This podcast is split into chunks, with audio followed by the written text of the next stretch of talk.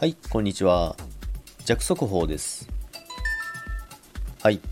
ビットコインなんですけども、昨日からですね、約449万ぐらいからですね、えー360万ぐらいまで一旦落ちましてですね、値幅的に80万ぐらいの、えー値幅の動きがあります。ということでですね、今日は、あの、軒並み真っ赤っかですね、マイナス表示がすごいんですけども、まあ、iOST もやっと1円超えたよっていうところだったんですけども、まあ、ビットコインがあんだけ下がれば全然下がりますね。で、これで、ビットコイン、一応私の、あのー次のラインとしては3万3000ドル見てるんですけども、その付近まで結構来てますんで、その3万3000ドル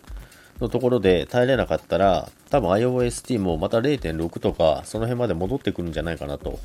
思います。まあ、そしたら買うだけの話なんですけども、まあ、そこを耐えれなかったら、簡単に iOST は元の値段にお帰りなさいっていう状態になると思います。っていう感じなんですけども、まあ、かといって、あの、一喜一憂する必要はないと思いますね。あの、まあ、私はショートも入ってますので、両方で取っていく感じのスタイルでやってるんですけども、まあ、でもレバレッジはそんなにおすすめしないですね。あの、たまたま売りに入ってたから良かったものの、これでビットコインまだいけるってなって、ロング入ってて、逆行くことももちろんありますから、まあでも、やはり、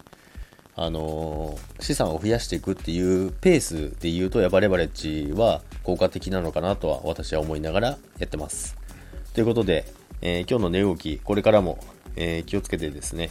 えー見ながらトレードしていこうと思います。で、3万3000ドルの方、耐えれるようでしたらまた切り替えます。ショートは、えー理覚してやめようかなと思いますけども、